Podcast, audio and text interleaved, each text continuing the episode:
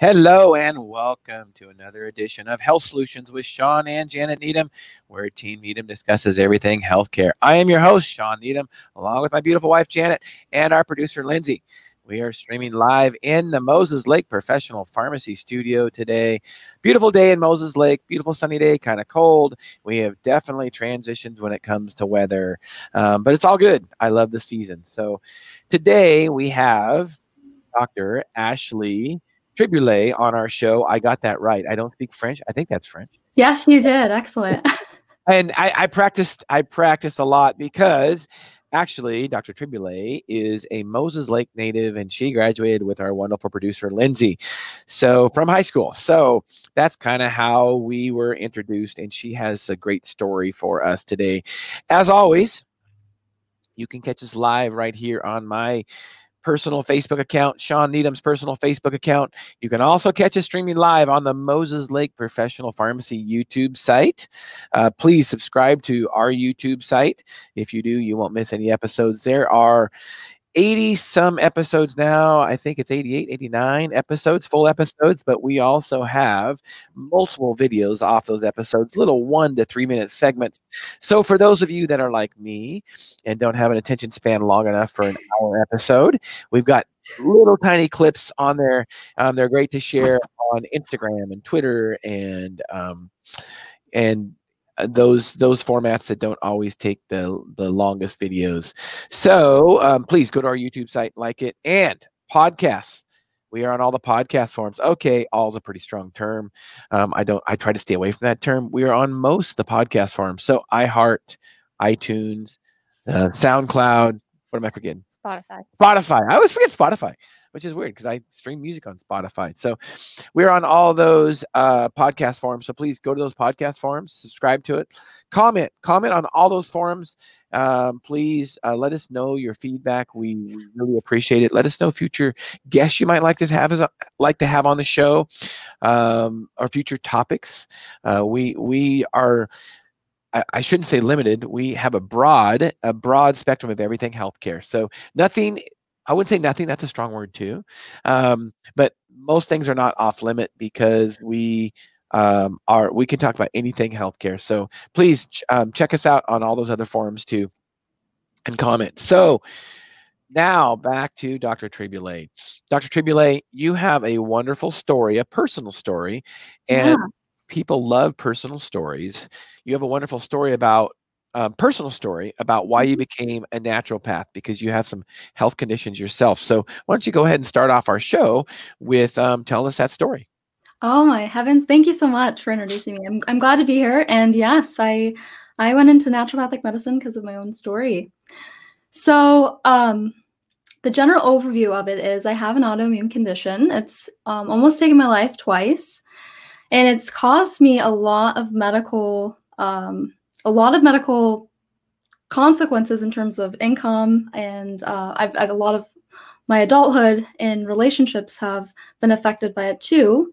But it's made me very passionate and very interested in a holistic approach towards health. So that's really why I went into natural medicine. My experience is when I was growing up, I started to have skin and GI issues, which was related to also a lot of the environment I grew up in. And I think it correlates well to what we're going to talk about today with toxic stress syndrome and a lot of the conversation we're going to have. But our environment has a big impact on our development. And that, I believe, has a big impact on my expression of my autoimmune condition and the fulminancy of the disease.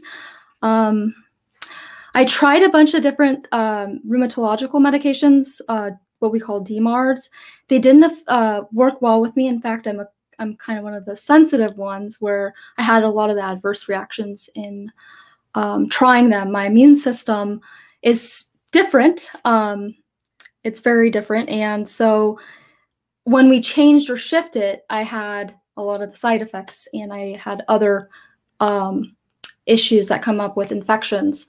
So it was not helpful for me. So going into naturopathic medicine, I had a chance to learn both the traditional medical sciences and the conventional medical sciences, and I didn't have the dogma of all the pharmaceutical companies making me have to learn their education programs. We got to learn more outside of the box, natural science approaches, and it gave me the opportunity to really look into nutritional sciences, biochemistry, understanding the body's reaction. You know, we don't really look at the body's reaction as much as conventional medicine, I think, really looks more at the organisms or the different conditions and not the body as much. And naturopathic functional providers really value optimizing body's function first before going into higher force interventions. So there's a lot of opportunities to holistically help yourself. And actually that's what helped me the most was the basics, sleeping, eating really good food. And that is generalized. A lot of people generalize what eating well is, and even exercise. Yeah, functional exercise. Well, it's amazing you said those three things, because we talk about it all the time on this podcast. There's really three things that we can do to make our body healthy in general, and that's eat, exercise, and sleep. And so true. Yeah. And sleep is the most important, as you probably know. Sleep is recovery is so important. So yeah, I'm glad you're on, because you really fit the model of our podcast. So can you tell us a little bit about what was in your environment that caused some of these issues? Can you tell us about that? There's a lot of things that were in my environment. So my family divorced young. My mom has a lot of chronic pain challenges. I don't really want to go into my mom's story very much, because I want to, be mindful of her experiences and her wanting to keep that private. But there was a lot of things that, if we talk about, for example, the adverse childhood events studies, there was a lot of exposures me and my family had growing up, given the transitions and the experiences. So I'll go into that if you like. But the upbringing and my own personality made me very sensitive to having a disease expressed early on. Okay. So actually, I think it's a good segue to lead into what we're talking about with toxic stress, because that's obviously a stressor, and our childhood events was a stressor, whether, yeah. So I think sometimes what I was thinking when you said environmental stress, I was thinking, okay, what you're talking about is, possibly you grew up with a house with mold in it, or, you know what I'm saying? So, but you're talking more about, relationshiple issues when it comes to stress. Is that correct? I think in regards to this the conversation we're having today, yes. But in general, my philosophy and what we're taught in school is about environmental health. So it is what we're eating, what we're drinking, what chemicals are in our environment. Those all affect, especially kiddos, development. Yeah. So, and relationships are underestimated. It's a cultural, I think, it's something that we've suppressed in culture is relationships. It's something that's more insidious to see. How do emotions, how do we talk about them? They're not physical. They're not something we can see and manipulate. There's something that we have to better understand in more of an energetic way. Well, and I think as we have progressed our podcast and progressed how we want to educate and empower patients to control their health, to those three things with eating, sleeping, and exercise, we really have added a fourth one, and really it's called relationships. And relationships, whether bad or good, definitely affect your life. So those are the four things that we can really do to keep us healthy. So go into the, how you got into the toxic stress and what you do with your coaching on as a naturopath.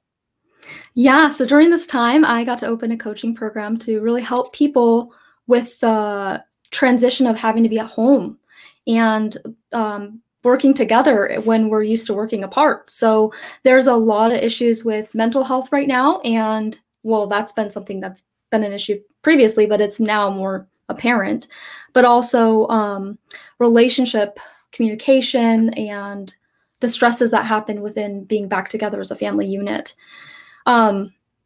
So in regards to the definition of toxic stress, I think it's important to understand, because what we're talking about is not chronic stress as an adult. I'm talking about like there's a difference between that and like post-traumatic stress disorder and just chronic stress than toxic stress. Toxic stress is actually something that happens in childhood that's a prolonged stress that is affecting the nervous system, and it shapes the brain architecture in a way in a child that makes them predisposed to having physical and mental issues when they become an adult.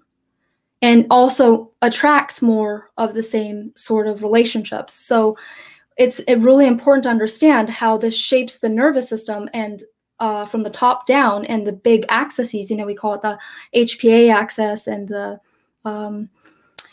even the hormone axis with the ovaries and the testicles. It's really important to understand these as they're growing and how it is affected from adverse childhood events. So the toxic stress, something that's really helpful for people to learn about is adverse childhood events. We know that adverse childhood events is a big study from the CDC and Kaiser Permanente. They did this survey on about 17,500 adults to look at childhood adversities that then were correlated to physical and mental issues as they aged. And we found that if you have more than four, you actually have like a 12 times increased risk of suicide. You have a double risk of depression, dementia. You have immune issues, autoimmune, COPD, asthma is more, there's more incidence of that in the population with more adverse childhood events as adults. And then there's also a lot of cognitive issues. So this has huge effects on kids and learning. With this sort of exposure young. So Janet, do you have any questions for Dr. Triboulet? So I'm assuming that COVID is making this a little bit higher on the charts for families and kids. Yeah. So how is your coaching taking off from what you were doing prior to the COVID pandemic? Well, this is a great question. So, you know, this is the first time I've ever been online and doing an online sort of thing. It's really taking off. I was kind of nervous because online is much different than it is in private practice, and it's a whole different type of marketing and everything. So fortunately, being a millennial, I was able to apply a lot of my technology skills and marketing skills to a lot of my automating coaching. So it's growing. Definitely comparing it to other businesses in the growth phase, it is definitely growing and it's necessary. So Tell us some of the things. Do you work with people that are in a situation like that, or is it usually after they've, you know, they're adults and they're had previous exposure to toxic stress? Oh, okay. So mostly my population I work with is adults. I like really helping adults understand how the toxic stress is affecting them and their life today with their relationships, for example. This is something that can be regarded to like my area of interest on online coaching is teaching resilience and understanding chronic pain holistically and adopting natural health strategies and self-help tools. Through communication to better their relationships. And a lot of individuals are dealing with not understanding their own maladaptive coping issues and also what's happening in the media today and everything else. So everything in life. But my main demographic is mostly adults to help them better teach their kids. So you mentioned that a lot of times with a toxic relationship, possibly when they were kids, they will revert back to toxic relationships as adults. Did I catch that right?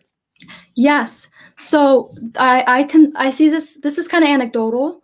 There's some research to definitely suggest there's a more vulnerable component to individuals living similar patterns. You know, the brain goes to what is familiar. And so what we learn in key times during development is what we attract in our adult life. And so it really takes us a lot more effort coaching, mental health therapy, working with good providers that are really educating you as well as giving you different choices to help you make better decisions in what you're doing in your life. So if we have these mental models of I'm not good enough, toxic shame I call it, we have learning deficits, which also contributes to toxic shame. We weren't taught how to emotionally regulate, which that would be how to deal with what we're feeling, which is kind of contributing to this mindfulness era that we have going on right now. Then we are more at risk for attracting the same thing. And that's why we have these families that we see, you know, hurt people. So how would you deal with a patient that is in a situation like that? So there's two different sectors here. So the clinical acumen that I have is wonderful because I have the background in understanding biology and the different mental health conditions that can contribute to a person's ability to make decisions for themselves. Like this is the difference between mindset, motivation, and depression, right? So if somebody's clinically depressed, you have to be able to see that as a provider to make sure you're giving them the right prioritization of different treatment options so that they could actually be successful in their goals. So in the coaching program, I make it required that they've already dealt with all of their, they're working with a mental health counselor, or if they're on psych medications, they have a good provider. You know, I'm very well versed in that. And I do help them. I help educate individuals around their medications, but I, make sure that I'm communicating with the provider that they have in regards to that too. So it is including not only their mental health treatments, but what they can do with their own self with decisions and tools to be able to feel better and heal.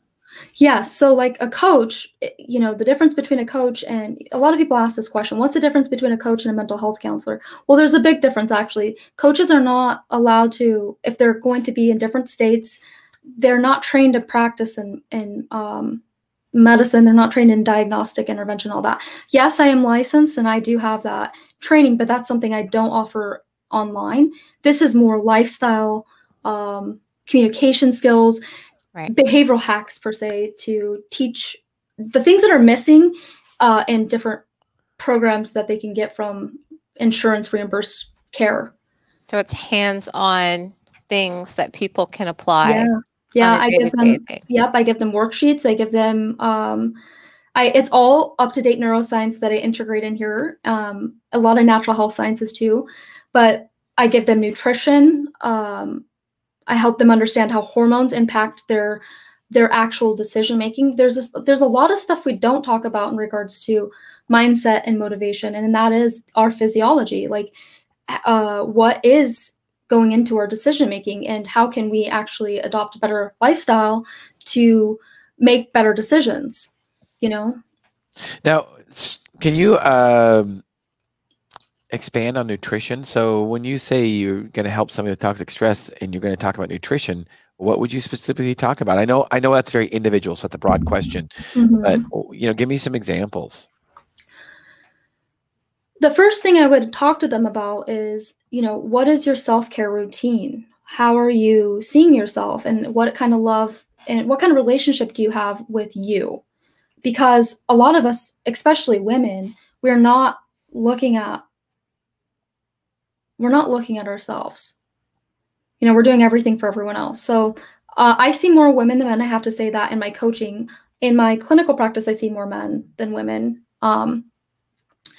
But in regards to nutrition, where I would start with any gender is I would talk to them about what they're eating. You know, I'd want to kind of know how much they're eating in a day and then what kind of food groups they're eating. I'd also want to know their income and what kind of limits they have, because I wouldn't want to put more stress on them by making, you know, choose organic versus non-organic foods. So I can even prioritize like the dirty dozen, for example, go for those in organic and strategize what works in your budget for more quality food. It may not be organic though.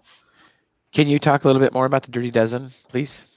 Yeah, so the Dirty Dozen is all the fruits and vegetables that absorb the most pesticides that you really don't want to get non-organic. So you're going to absorb a lot of pesticides from them. So we see that like in grapes, we see that in strawberries, we see that in lettuces. I don't remember the specific food groups, but you can just Google Dirty Dozen and it'll give you the food groups to really go organic with. That's good to know. Yeah. Good to know.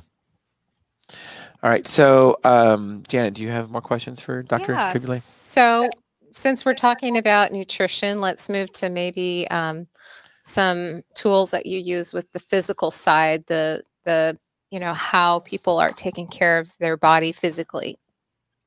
Oh, yes. If we put this in relation to toxic stress syndrome, so let's say a person, I'm working with an adult that had a family background of physical abuse, substance abuse.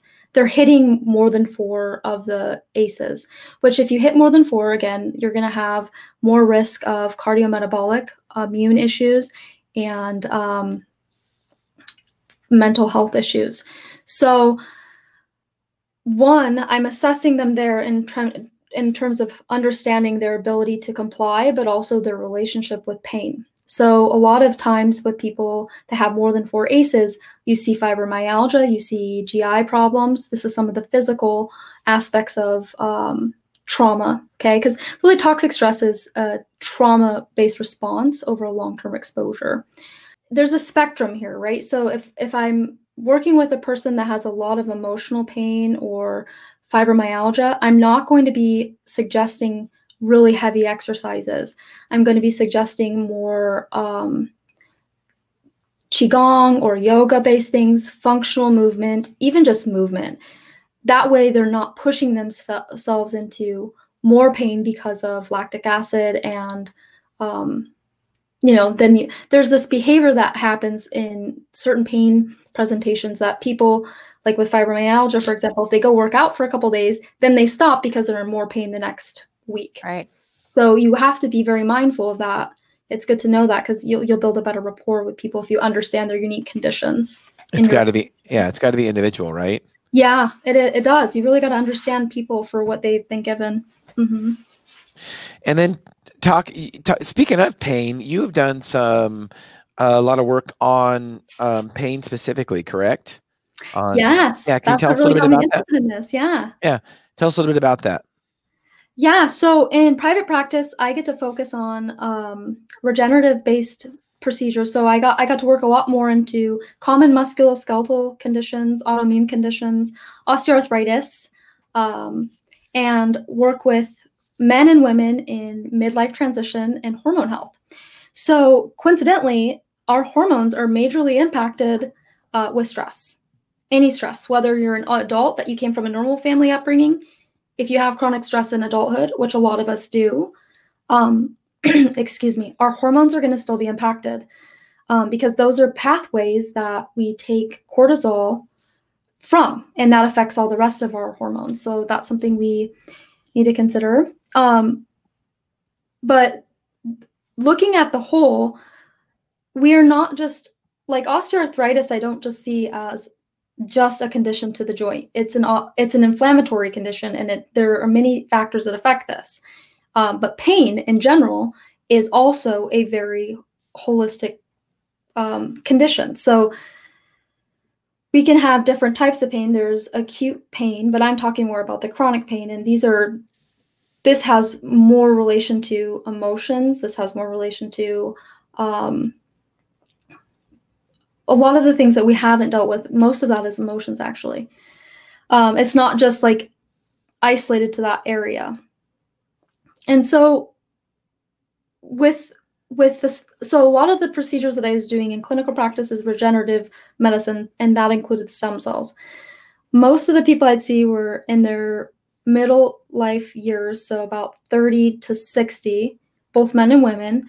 I've seen a lot of autoimmune and a lot of couples I would treat with arthritis, osteoarthritis. And one thing that I draw from all that experience is that the individuals that were not getting success from a lot of the the physical treatments that I was providing them in my assessment, they had issues with them as a couple in their relationship and more issues. There was more background when you dug into the history of chronic abuse. So they weren't responding as well. So this got me really into the emotional aspects of chronic pain. So basically you're telling us that mental and emotional issues can cause chronic pain. Mm-hmm. So we have to fix those. And if we want to fix the pain, correct? Yes. And, you know, if we can aim for prevention, that's ideal, right? If we can teach parents, you know, that substance abuse is something we need to address. We all are humans and we have inherent mistakes, but we need to address, you know, we should never be physical or emotionally abusive. The emotional is the most insidious because that's the one that's hard to detect. You know, when you tell your kid they're not good enough, they're not smart enough, they're, you know, it could be a good family, but even just having that critical parent telling their kid that they have to do better, and never being emotionally there for their kid in terms of how they're feeling, that can be a huge stressor on them.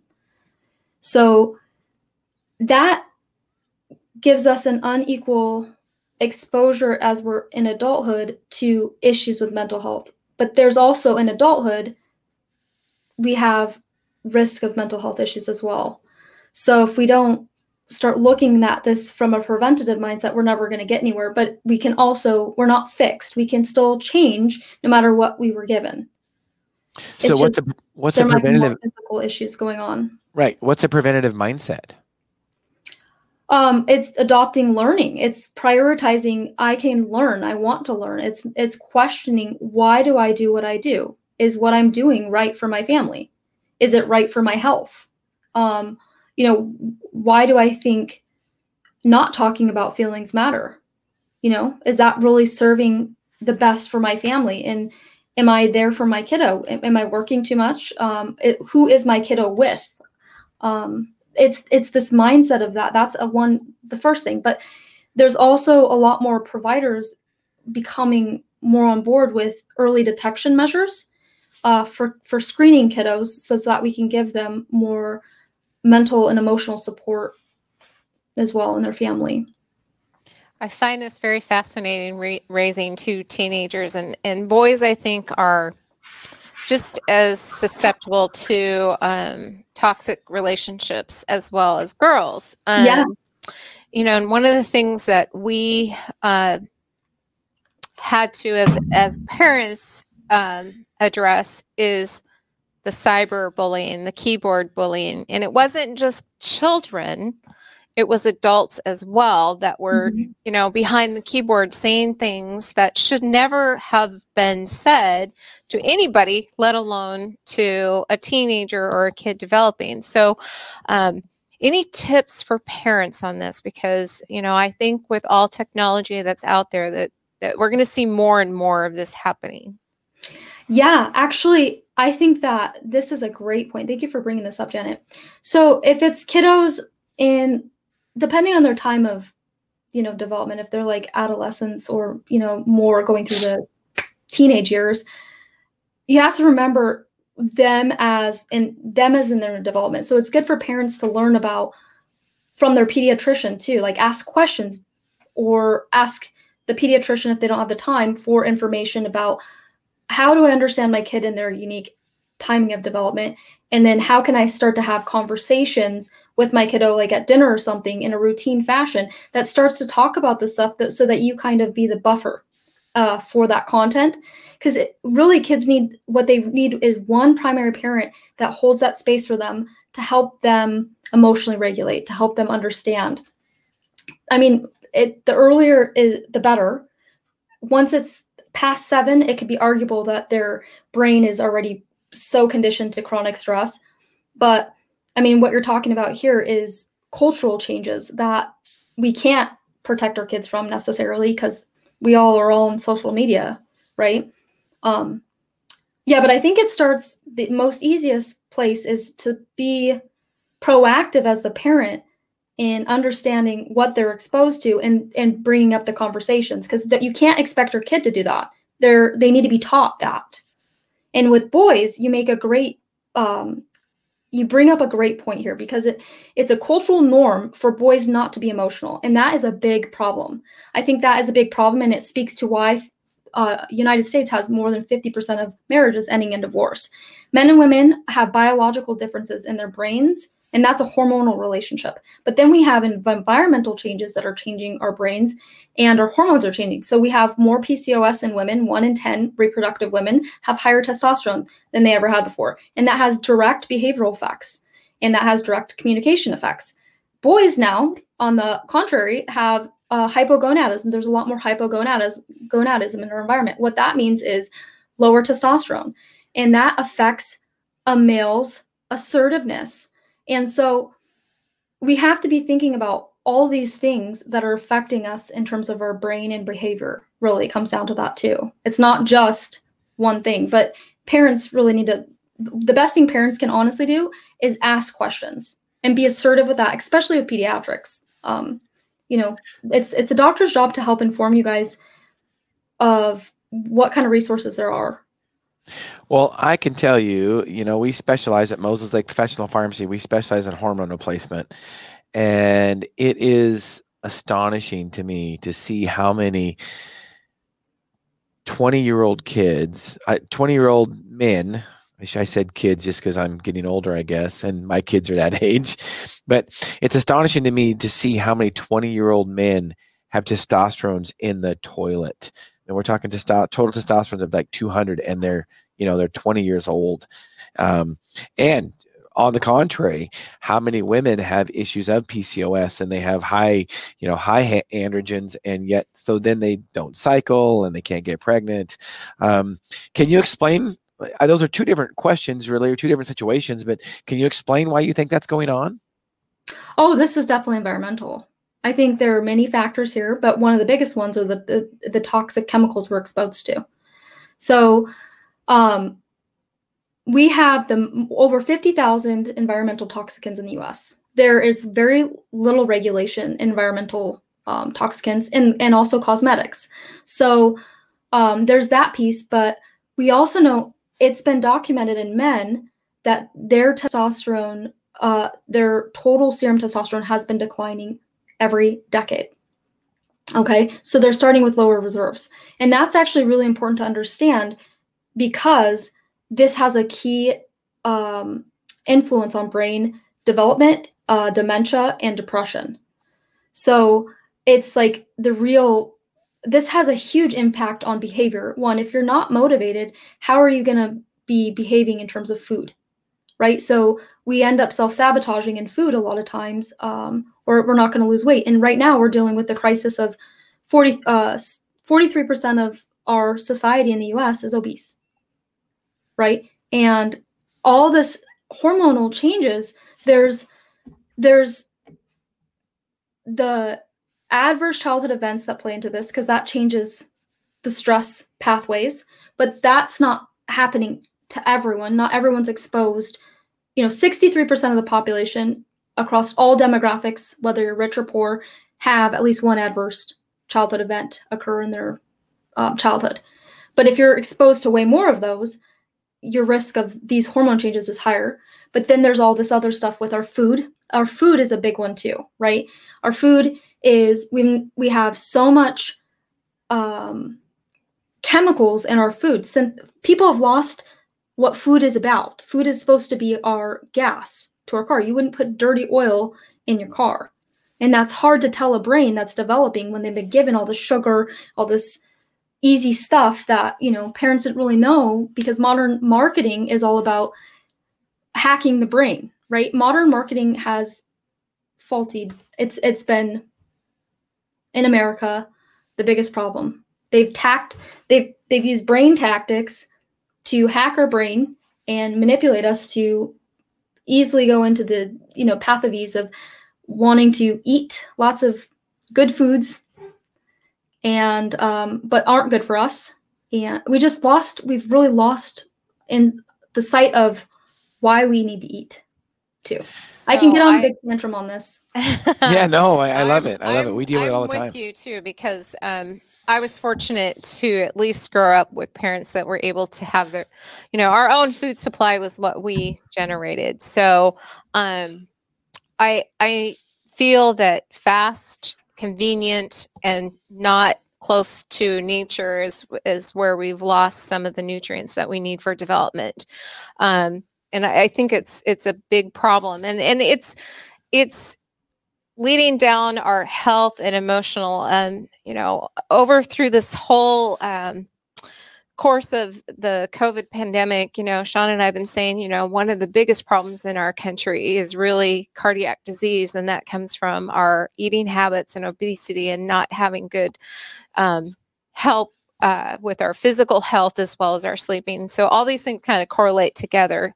But I also feel that, and this is maybe off the subject slightly, but I think physically, when we think of the differences in child development, I think there's a change between what happened, you know, in my generation growing up and movement. We moved a lot more. And I think there's something to be said about that too with kids, that they need motion. So if we're not getting them away from their electronics and getting them outdoors and moving, then I think there's problems with that too. I mean, any comments that you might have on that? Oh, it's absolutely foundational. A lot of the stuff that I studied in neuroscience is functional neurology. And this is in regards to network models. So your sensory input affects your motor output. So if you're not using key movement systems, you're going to have a different cerebellum. You know, these areas that play into cognition, we know now that the cerebellum plays into cognition and learning. You know, we need to be as integrated as possible with our nervous system and sound and taste and touch. But movement's huge. Also, movement helps us get out cortisol. It helps us burn through cortisol. I kind of like to explain it that way. And it helps with sleep as well. So if we are not moving and we have more cortisol production, then that just plays into this whole path of maladaptive behavior. So it's, you know, Janet, a great point here. This is super important stuff. Like, yes, it's important to go back to tradition, but it's also important to notice how much we've adapted. You know, a lot of our primitive responses, like the fight or flight responses that happen today, are not the same as what it was when we were fighting against lions and tigers when we were living out in the forest, right? We need to understand those, and we need to also learn how to unlearn those affecting us. Well, and that's part of adaptation. Absolutely. And one of our primitive responses and adaptations was, you know, being able to store extra calories. And now 43% of Americans store too many extra calories. And that's why we have an obesity problem. So that's really how we've adapted, but not adapted, is, you know, our bodies are trained well to store fuel, to store fuel for an emergency. And unfortunately, most of us store too much of it. So movement can help that. Nutrition can help that.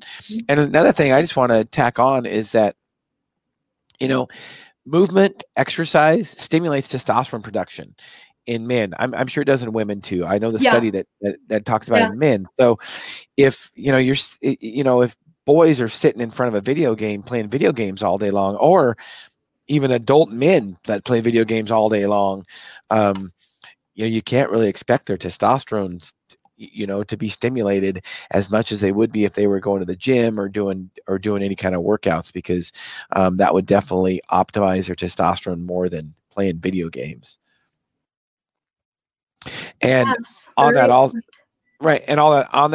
on the issue with PCOS, movement also is important. You know, PCOS, there's a lot of insulin resistance there and metabolic syndrome there. And a lot of times that's due to obesity and hypothyroidism, and movement can help both of those. So it just, you know, and depression, you know, we've talked about it on the show many times. There is no better antidepressant than exercise, period. Yeah, because the BDNF production, and that actually, not only is it antidepressive, it also is helping the neurons connect better and also growing new neurons, some of the stem cells we've learned about now. you know, this is some really good. You guys have a lot of information, and I'm really glad to be talking about this with you guys. Well, thank you. Thank you for being on. Really quick though about the hormone issue. So we shouldn't be blaming people about this. We really want to start to talk about how we can optimize our body and sweating, right? Sweating too, because that gets rid of all these toxins that are affecting our mental health. Okay. But obesity isn't just a one-shot cause, like overabundance in food. No. There's the environmental issues. There's, right, with when I say environmental, there's the toxic stress. You know, what were you raised in? Where were you raised? What kind of materials are you around? What are you putting on your skin? And then how are you living? What's your lifestyle like as an adult? Are you eating a lot of bad food? Are you working 12, 14-hour days, 7 days a week? Are you in a relationship that's invalidating and non-emotionally there? All those things are important to consider. It's not just one thing. Yeah, it's a multitude. That is for sure. And that's one of the things that we do on this podcast. We want to educate and empower individuals that they're in charge of that. One thing that we were doing that I wanted to mention is our wonderful pharmacist, Rachel, through Moses Lake Professional Pharmacy. She is spearheading what we're calling the Dumpster Fire Challenge 2020. Actually, we didn't call it that. She found that. And what it is it's just a challenge to start moving. And it's a 20-day challenge where you try to go a mile a day for 20 days. So you can go a mile a day either by walking, running, rowing, biking, whatever that is. And it's just to start off the healthy pattern of movement and then just progress from there, because movement is so important. Mm-hmm. It really is. And it doesn't have to be rigorous. No. Small steps, we want to set ourselves up for success. So right. And small steps. Absolutely. It's all about baby steps. And that's why, that's why we're doing this 20 miles in 20 days. That's very, very achievable for pretty much anybody. And then any kind of program does have to be, tailored to an individual. And that's why it's important to, to talk to professionals that know about tailoring programs like that. Because, maybe a mile a day is not enough for some individuals if they're, if they're more advanced in exercise. Mm-hmm. So are you guys doing this in groups? Yeah, it's group. We have a Facebook group started, and I think we have 20 some people doing it now, and I'm super excited. You get a t-shirt and a medal when you finish. I think the actual start date is November 2nd, and we would love for you to just send people our way, promote it. You don't have to do it. You don't have to be in Moses Lake to do it. You can do it wherever you're located. We've got people from all over the nation that have accepted now. So we just want to promote health and wellness. I think Lindsay is streaming that there. Yeah, dumpster fire. Guys, we're going to do this. Yeah. 2020 challenge. So that's what we're doing. So Ashley, I have a question for you. So when you are counseling and patients that didn't improve with your stem cell treatment with the chronic pain, and you dug into their relationship, and there were some toxic things there.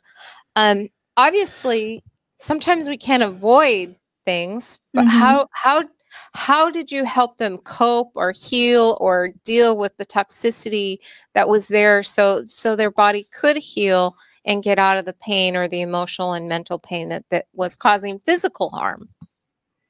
Yeah, so this goes back to individual. You can't really apply everything to one person. Right.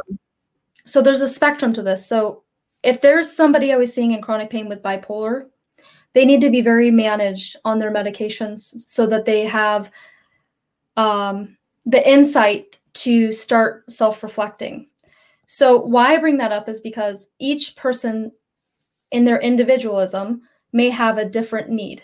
And it takes a really well-informed clinician to kind of piece out if they're ready for what you're going to give them. And so some of my most challenging cases were people on 5 or more medications, And sometimes it just took me to really dig in to help them make sure their medications with their provider was well, so that they can then start making small steps and self-care for themselves. Speaking of toxic stress, yes. Is that problems, it's how we engage with our problems. It's how we identify problems and how we react to them. And, you know, we should embrace problems, because, for instance, the problem with you being logged off on, you know, off of our call today. Well, you know what? We should embrace that and say, well, it's great. At least we have internet, you know. Yeah. It's great, at least, that we have a way to talk to you through video conference. So instead of getting upset and overreacting about it, we should embrace problems. And I think that's one thing. I read a book about that. I can't remember the book, but we should embrace problems. I got another personal story. My wife and I are driving home Friday from work, and tire goes completely flat. It's about ready to fall off the rim. I go ahead and drive to Les Schwab to get the tire fixed. And, you know, instead of getting upset, you know, I just think about, you know what, at least I have a car to replace tires on. So we should look at it as gratitude, attitude. Right. Yes. Or another one. This is even a more simple one, but I get mad at gophers every season because gophers tear up my lawn, and I love my lawn. And gopher tears up the lawn. And so I'm going there and I'm putting gopher poison out there, and there's a big mound of dirt. I'm thinking, you know what? At least I have a house with a yard with lawn that I get to kill gophers. So embrace the problems. That's a good problem to have. And most all of our problems, every problem that we face is a good problem to have. It's all in how you react and how you embrace them and face them. Yes. So I have the very privilege of, one, going through an immense amount of problems and overcoming that. So I know what it's like from, you know, poverty out and with a health condition too. And then going through medical school, and making it out of that and being successful in it. So something that I do think is important to acknowledge, though, and people really want more validation in this is that we all have different layers and amounts of problems, and there is some unfair disadvantage. But if you make the decision today that you have a goal in your life, you can achieve that by allowing yourself to do the work. And it requires that commitment. That's the first commitment, is I am wanting a different life where I'm at. Maybe I'm just broke in an abusive physical and emotionally abusive relationship. And that is not the life you deserve. That's the first step to know. And that is not your fate. You can get out of that, but it requires a lot of directed, goal-oriented, and not be alone in your work. That's why providers and coaches and, you know, if you're in an acute abusive relationship, that's certainly something you want to work with a therapist or a psychiatrist with. But in general, a coach is great to help you get out of these things, because coaches have all these adversities that they've overcome, and they can give you their process in addition to the sciences that they use. I love it. I love it, Ashley. That is a great way to end up this show. I think that was just like perfect transition. So I love it. So we're going to sign off for today. Tune in Thursday, our midweek podcast. We will have Dr. Paul Thomas. He is a doctor that still makes house calls. He sent out you can look him up, Paul Thomas, on YouTube, Dr. Paul Thomas house calls, and look him up. And his video went viral because he still makes house calls. I'm super excited to have him on. And so tune in. And as always, tune in next Monday at 1 to 2 p.m. just like you did today. We totally appreciate it. Ashley, thank you for being on today. You have been listening to Hold on. How do we, if our listeners are interested in your services, Ashley, how would they contact you? Oh, absolutely. Just go to tribouletcoaching.com. That's the first place to go. And I have complimentary consults on there. Awesome. I think our producer, Lindsay, is streaming that right now. Yeah. All right. Awesome. Thank you so much, Ashley. We appreciate it. You've been listening to Health Solutions with Shawn and Janet Needham. Thank you so much for tuning in today.